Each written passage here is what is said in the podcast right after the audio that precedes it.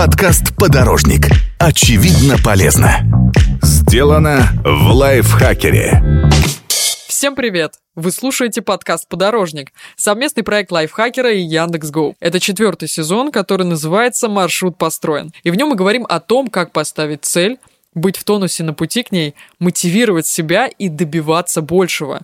Другими словами, строим маршрут к лучшей версии себя. Тема этого выпуска – как найти себя. А конкретнее, как отличить собственные желания от навязанных извне и найти свое призвание. Меня зовут Екатерина Тюрина, я ведущая подкаста. Но разбираться в этой теме я буду не одна, мне поможет сегодня Елена Рязанова, специалист по самореализации и автор книг «Это норм», книга о поисках себя, кризисах карьеры и самоопределении и «Никогда не будь как выйти из тупика и найти себя. Лена, привет. Катя, привет. Очень рада, что пригласили поговорить на такую потрясающе интересную тему. Я надеюсь, вы запасли много классных вопросов. Да, вопросы есть. Лен, только давай начнем не с такого глобального вопроса, как в нашей теме подкаста, в нашем названии «Как найти себя». Давай начнем с каких-то базовых вещей. Любому человеку что-то хочется делать, а что-то надо. Например, я хочу поступить на юридический, ну и тем более папа говорит, что это престижно. И вот по этой формулировке, которую я только что озвучила, не сразу можно понять, чье это желание мое или папы. И не сразу можно это понять для самого себя. Лен, помоги мне отличить собственные желания от навязанных. Во-первых, Катя, будем реалистичными, нет человека, который был бы абсолютно свободен от ожиданий других людей, от каких-то идей, витающих в воздухе относительно как правильно, как нужно, какому возрасту что нужно успеть сделать, какому возрасту нужно состояться, заработать много денег, построить дом, завести ребенка и так далее. Катя, угу. ты удивишься, но в моей работе есть огромное количество людей, у которых навязанным является не желание надо, а желание хочу. И у меня есть mm. даже такой специальный термин, я назвала его вирусные мечты. Ну вот ты знаешь, когда стало модно, например, становиться блогером, или когда стало модно, вот хоть ты тресни, но имей какой-нибудь собственный бизнес и так далее. Или вообще не работай, устрой себе дауншифтинг, уедь под пальмы и сиди там с ноутбуком и делай вид, что все прекрасно, ты к этому только всю жизнь не шел. То есть вот эти все картинки, они настолько часто витают в воздухе, и мы можем сами не заметить, как мы словим такую идею, и эта идея может нас по-настоящему захватить. Захватить, но будет мимолетной, ты хочешь сказать? Нет, Катя, в том-то и дело, что будет не мимолетным. И человек может годами к чему-то готовиться, например, годами писать бизнес-план своего дела, например, ресторана или кофейни, который он купит. И в итоге, придя туда, в эту точку, когда он уже сделает серьезные очень шаги, он ведь может понять, что это вообще не то, что он хотел. Почему он так поздно это понял? Ну, то есть, как понять это с самого начала, чтобы не следовать тем самым вирусным мечтам, о которых ты сказала? И есть такое волшебное слово – гипотезы. Их нужно проверять. Конечно, гипотеза – это то, что мы проверяем. Гипотеза – это как бизнес-идея, которую нужно проверить. Ты действительно этого хочешь или нет? И у меня есть примеры. Одна девушка, Настя, рассказала, что работая в маркетинговых исследованиях, долгое время восхищалась флористами и тем, с какой красотой они имеют дело каждый день. И в итоге она пошла учиться на курсы флористов, ну, не бросая угу. работу основную, естественно, и пишет, ребята, целый день на ногах, ожог от клеевого пистолета, куча шипов э, в моих пальцах, и, и я поняла, я не хочу этим зарабатывать деньги. Лен, на проверку гипотезы нужно время. Очевидно, девушка из примера его как-то нашла. Как это сделать людям, у которых полная загрузка по графику, они не то что на своей работе ничего не успевают, а должны найти время на то, чтобы как-то реализовать свою цель, возможно, или мечту. Иногда поворот в один градус работает так же здорово, как и поворот в 90 градусов. И я сейчас расскажу реальную историю из моей практики, историю, которая доказана успешная, потому что она не вчера произошла. Я за этим человеком наблюдаю за развитием этой истории уже 7 лет и э, рассказываю. Жила-была девушка Яна, она работала HR в банке, в крупном. И я бы не сказала, что это работа, которая позволяет много чего еще параллельно развивать. Многие люди просто с трудом даже эту работу выдерживают, но у Яны была мечта рассказывать о вине, изучать вино, помогать людям дегустировать вино. То есть это потрясающая работа. Вариант номер один, который напрашивается в наши головы и, естественно... Ну, всех, наверное, бросить работу, я переживаю. Уходи с работы, иди учись. И если рассказывать это в категориях истории успеха, то через год Яна прекрасная, уже востребованный специалист по вину, да, там где-то отжигает э, на какой-нибудь дегустации. Нет, реальность выглядит гораздо интереснее, и Яна, конечно, работу не бросила, потому что обязательства финансовые девать некуда. Они есть угу. как есть. И она начала двигаться в тему вина очень постепенно, очень поэтапно и очень хорошо взвешивая свои финансовые и временные возможности. Например, первым шагом, это в том числе была и проверка гипотезы, стал курс по истории винных регионов. То есть ты идешь и учишь историю винных регионов, и ты при этом понимаешь, тебе дальше туда интересно погружаться или нет. Ты хочешь рассказывать людям, тебя вообще самого цепляет это все. То есть она постепенно начала расширять кругозор. Да, чтобы быть да. более осведомленной в теме и понять точно ли ей это нужно. При этом не бросая работу. Потому что в том числе работа была и финансовым спонсором всего этого мероприятия. Угу. Да? И параллельно она начала понимать, какие профессионалы в каких нишах работают в винной сфере. Потом она пошла уже учиться непосредственно сомелье, на курсы сомелье. И там есть несколько ступеней, и она тоже училась не сразу на всех ступенях, и тоже каждый раз параллельно вот работе она все больше и больше узнавала об этой теме. И все, о чем мы говорим, происходит по выходным, происходит по вечерам. Вот история о том, да, и не было в этой истории вот такой точки, в которой человек бы сказал, все, теперь мне нужно уволиться и уйти в никуда. На самом деле такое тоже бывает.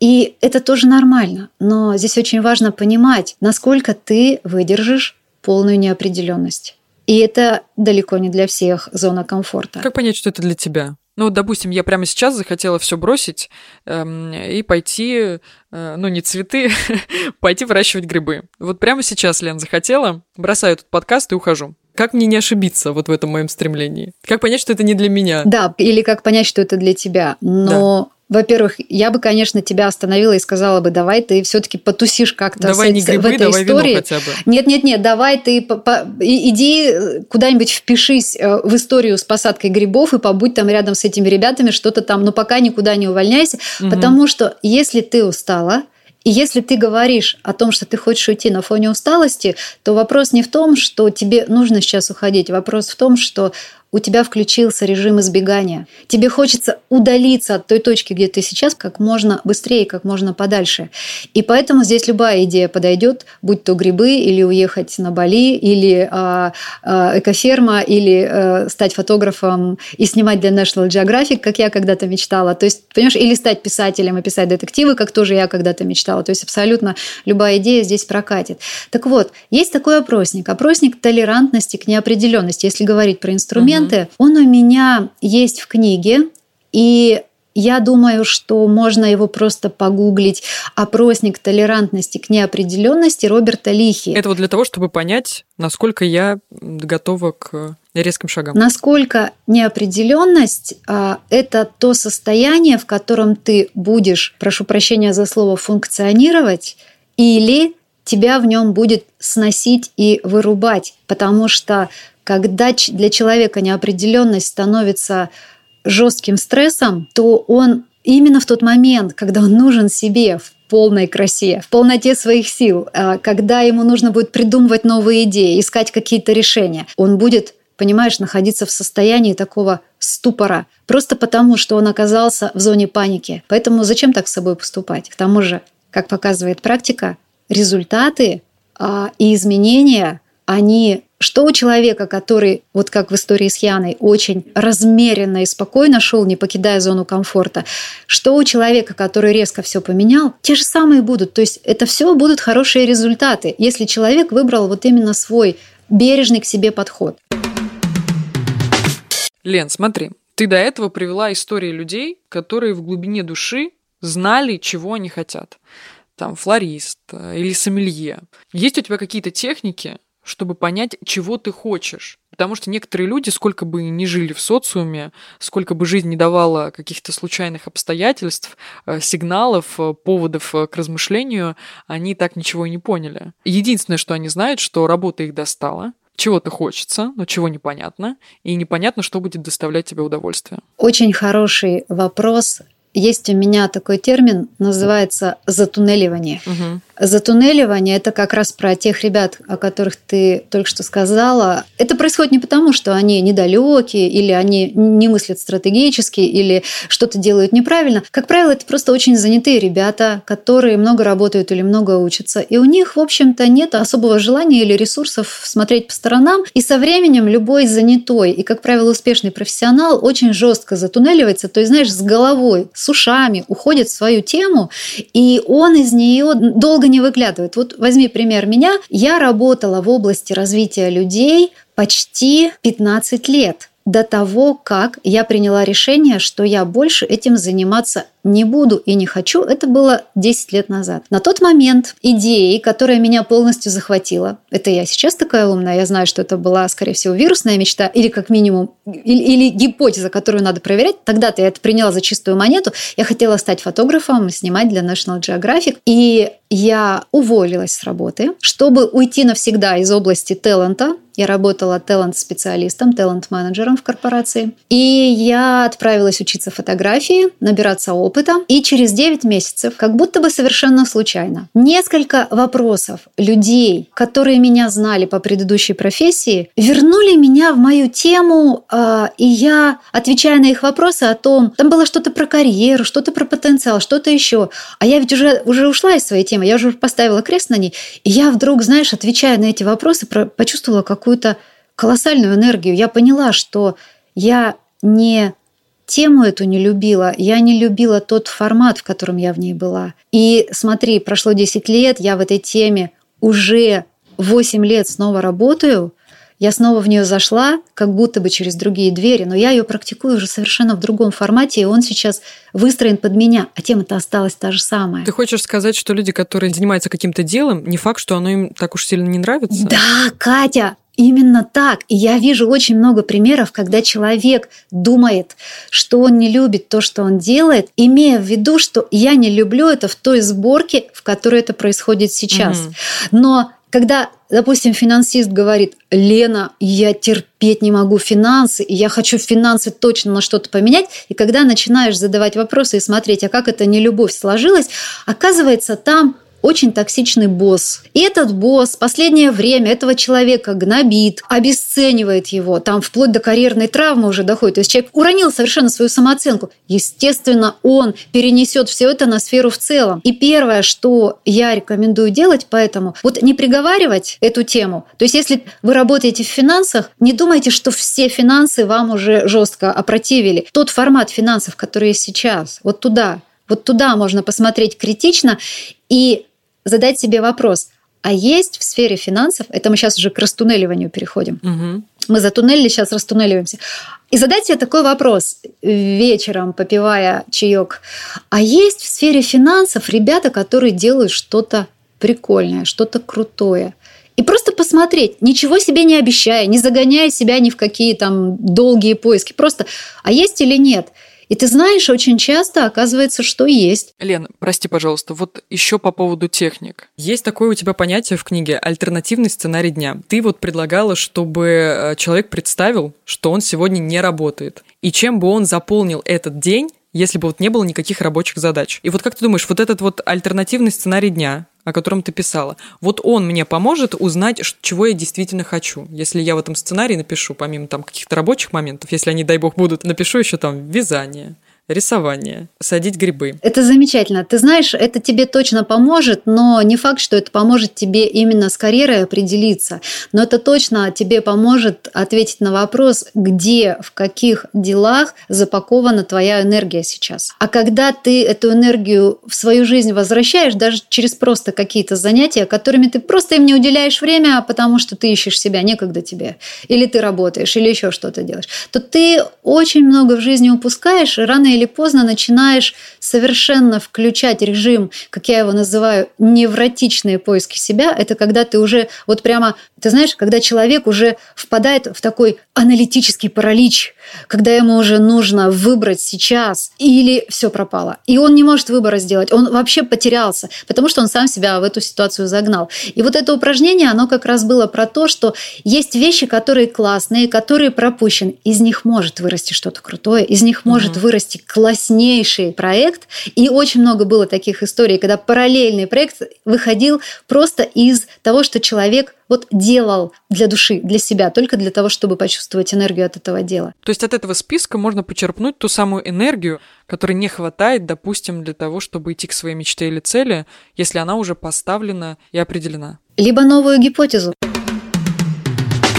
Если жизнь, в принципе, это проверка, постоянная проверка каких-то гипотез, то получается, что мы можем находить себя и искать смысл в своей жизни несколько раз за все время. Абсолютно, Катя. Сейчас вот эта старая история про то, что карьера, она одна на всю жизнь. И наша жизнь обязательно идет по, по такому пути. Сначала учеба, потом работа, потом пенсия. Это же все смешалось. Карьер можно поменять несколько. Некоторые люди пропускают э, момент учебы, сразу начинают работать, а учатся потом всю жизнь. И на пенсию кто-то выходит буквально на середине карьеры, взяв сабатикл или какой-то период времени просто для того, чтобы, не знаю, выдохнуть, восстановиться, и на пенсию потом не уходит вовсе, потому что так интересно то, чем занимаешься. 60-летние люди становятся моделями, а подростки, Катя, зарабатывают просто миллионы да, и, и, и мы живем в этом мире, и в этом мире совершенно крутые возможности для самореализации. И это все время вот такая история, когда ты не знаешь... Постоянного поиска самого себя. Да, да, да. Но даже не то, чтобы поиска. Знаешь, в режиме поиска очень сложно расти. Потому что в режиме поиска ты все время в поиске. Я бы сказала так, не поиска, а вот знаешь, такой сонастройки, такой досборки, что ли, такой пересборки. И представляешь, если человек решил, что он в 20 лет или в 25 может найти себя на ближайшие 50 лет или там 40, и это будет безошибочный совершенно выбор, но это просто иллюзия. Обычно говорят, что призвание – это то, что на всю жизнь. Как это коррелируется с тем, что ты сказала до этого? Или давай лучше начнем с того, что вообще такое призвание. Прям с самого начала. Это смысл. Смысл того, что ты делаешь. Когда у тебя есть ответ на вопрос, для тебя это имеет смысл или нет. В идеале ты еще и знаешь, о чем этот смысл. Но это не обязательно. Так, то есть, если я понимаю, что в моей работе есть смысл, это можно считать призванием. Если очень упростить, то да. Знаешь, я тебе сейчас приведу пример. Призвание, я не против этого термина, хотя, на мой взгляд, он оброс таким количеством мифов, что он очень сильно блокирует и тормозит людей в процессе, чем помогает. Потому что человек такой, не сдвинусь с места, пока не найду свое призвание, и как будто бы кажется, что сначала ты должен понять свое призвание, только потом э, занести ногу и сделать первый шаг, что совершенно не так. Призвание – это то, что ты в процессе вдруг осознаешь. Если ты вдруг решил, что ты э, уже его нашел и только после этого двигаешься, я таких историй в практике не встречала вообще. Но в книжках, конечно, таких историй полным-полно, потому что это очень клевая история. Причем это может достаточно затянуться, если всю жизнь искать призвание и в конечном итоге не найти. Это какая-то очень трагическая история. Мы создаем смысл в своей работе. Смысл мы туда привносим сами. И поэтому, по большому счету, не профессия делает человека, а человек профессию. Угу. Мы всегда будем работать с собой. Смотри, Лен, а призвание, оно граничит как-то с талантом? Обязательно ли иметь талант, чтобы вот понять, что да, вот это мое призвание сейчас вести подкаст? Или это, или это просто что вот это? Ты знаешь, я скажу свою профессиональную точку зрения. Я считаю, что талант, а, вот то, что чаще всего имеется в виду под словом талант,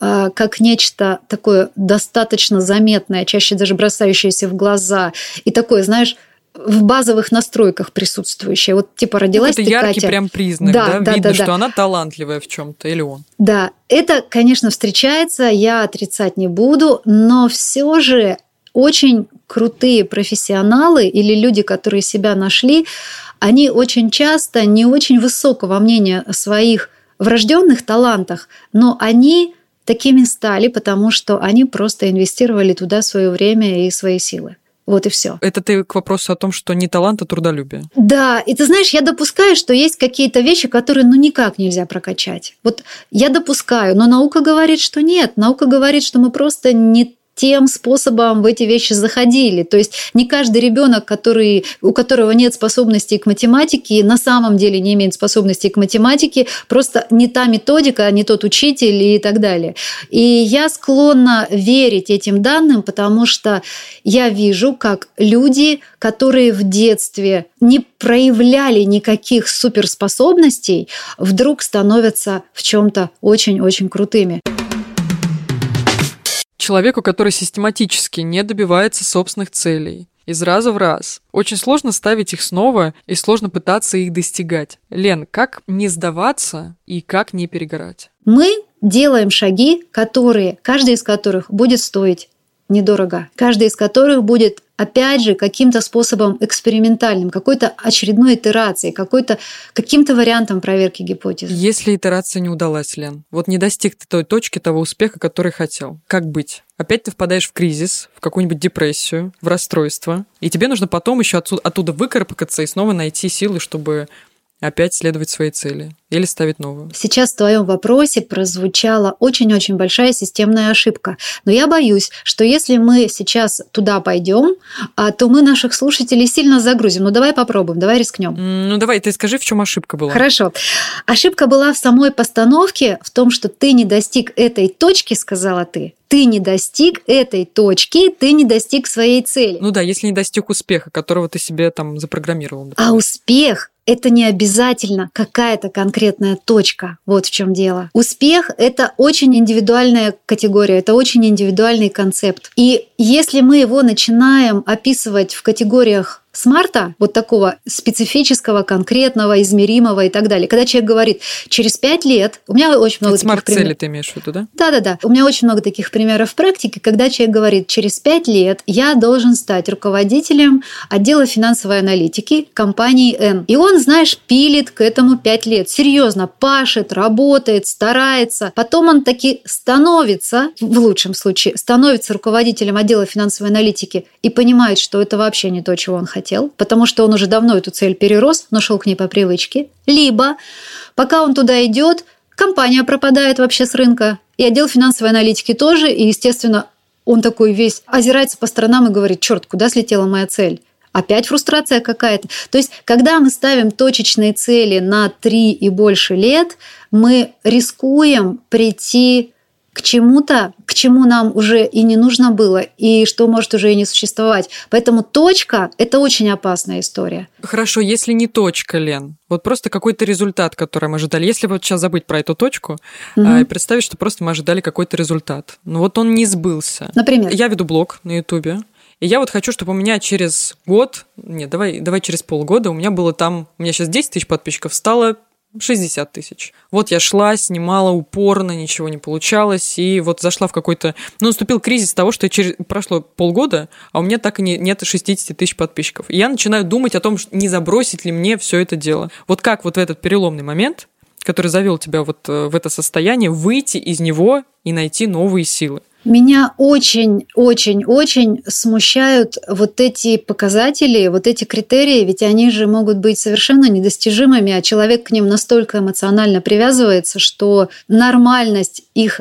недостижения воспринимает как большой провал. С этим я очень осторожно рекомендую. Конечно, иметь некие такие желанные показатели неплохо, но в то же время они не, не являются носителями того, о чем мы говорили ранее, они не являются носителями смысла. То есть, чтобы не загнать себя в кризис, нужно ставить, во-первых, нормальные, адекватные, достижимые цели. Можно ставить и цели, которые сверх такие цели. Опять же, у каждого тут своя прошивка. И для меня, например, цель а, которая сверх, она меня будет мотивировать. Но Другой человек, когда он ставит цель, вероятность достижения, которую он оценивает в 50-60%, или, может быть, даже выше, но понимает, что это очень сложно, она будет его демотивировать, она будет забирать его энергию. То есть здесь нужно очень внимательно к себе. Но, Катя, это всего лишь верхушка айсберга, потому что ключевой вопрос был у меня к тебе был – блог, что для тебя классного в этом блоге? Ты его вообще зачем ведешь? Явно не для 60 тысяч подписчиков. Что для тебя в этом блоге? Я чувствую, что это мое призвание, и я хочу признание. Давай так тогда. Если уж конкретный пример рассматривать. И я все-таки настаиваю на своей формулировке, что для тебя классного в этом блоге, и поясню почему. Потому что когда мы отвечаем на вопрос, что классного в этом блоге. Не просто, что тебе это нравится, но, естественно, нравится, а что именно-то нравится. И вот тут ты можешь... Давай попробуй, попробуй еще раз ответить на этот вопрос. Что именно нравится, что тебе доставляет кайф? Какой аспект этого всего доставляет кайф? Зачем тебе это делать? Мне нравится э, внимание к своей персоне, мне нравятся комментарии под моими блогами, мне нравится, когда люди смеются над моими видео. Ну и, собственно говоря, мне нравится цифра, мне нравится, когда смотрят меня много, и это больше, больше, больше, больше. Популярность, давай, давайте скажем так. И вот смотри, сейчас мы подобрались к той категории, которая очень связана с призванием и связана со смыслом. И эта категория как будто бы та самая главная причина и ответ на вопрос «Зачем?» ты это делаешь. И если представить себе, что я сейчас этот же самый вопрос задала еще нескольким людям, которые тоже ведут блог, и чувствуют, что это для них важно, и они бы ответили по-разному. Вот ты ответила про то, что ты чувствуешь свою популярность, и нравится, как люди смеются. Кто-то бы сказал, а мне просто нравится писать, допустим. Вот просто в кайф мне писать, собирать слова в предложении, mm. да? А кто-то бы сказал, а я веду блог для того, чтобы людям рассказывать про отношения. Допустим, у него блог про отношения, да, для того, чтобы людям рассказывать про отношения. А кто-то бы еще что-нибудь сказал.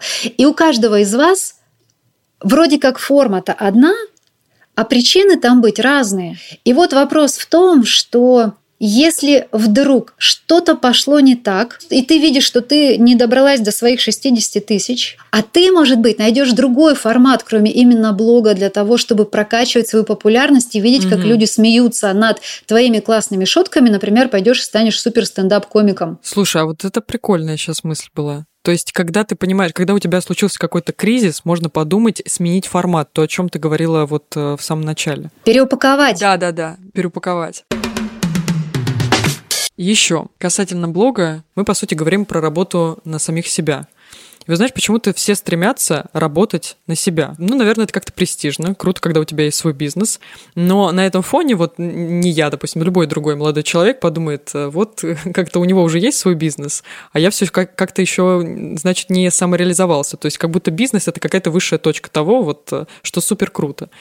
Как вот в такой ситуации ну, не потерять интерес к нынешней работе? Ох, какая это актуальная и болезненная тема для многих. Вот эта вот идея о том, что работа на себя это такая вершина самореализации, угу. такая точка, к которой, если ты не пришел, значит, что-то с тобой не так, значит, ты в чем-то проиграл.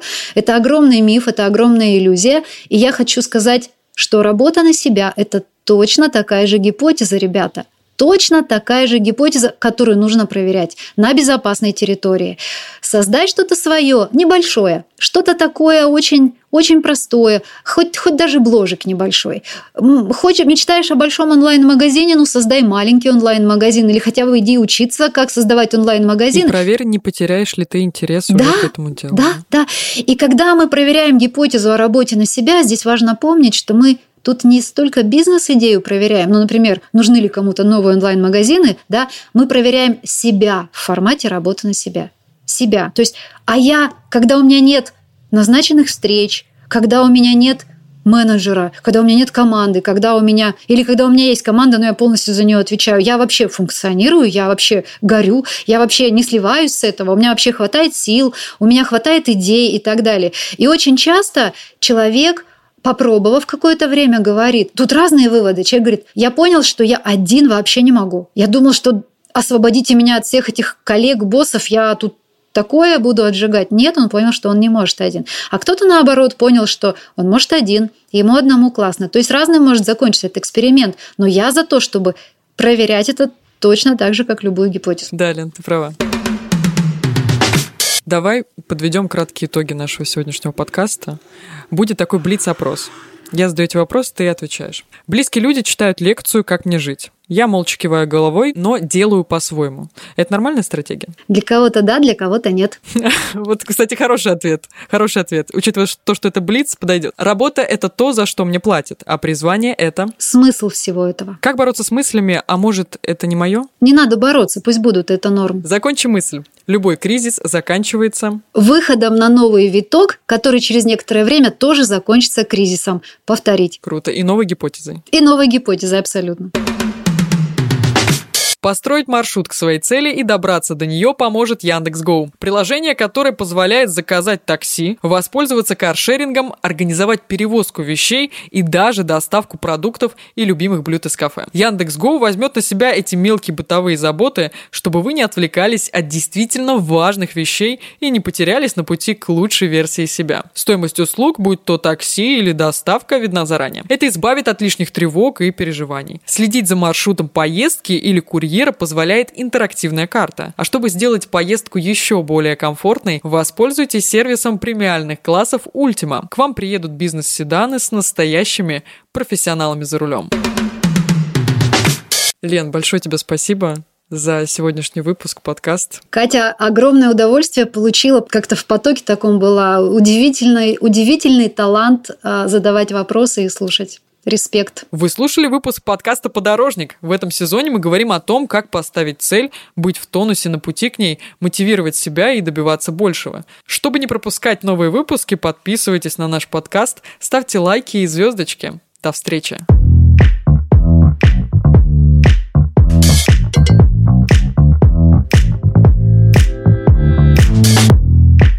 Подкаст «Подорожник». Очевидно полезно. Сделано в лайфхакере.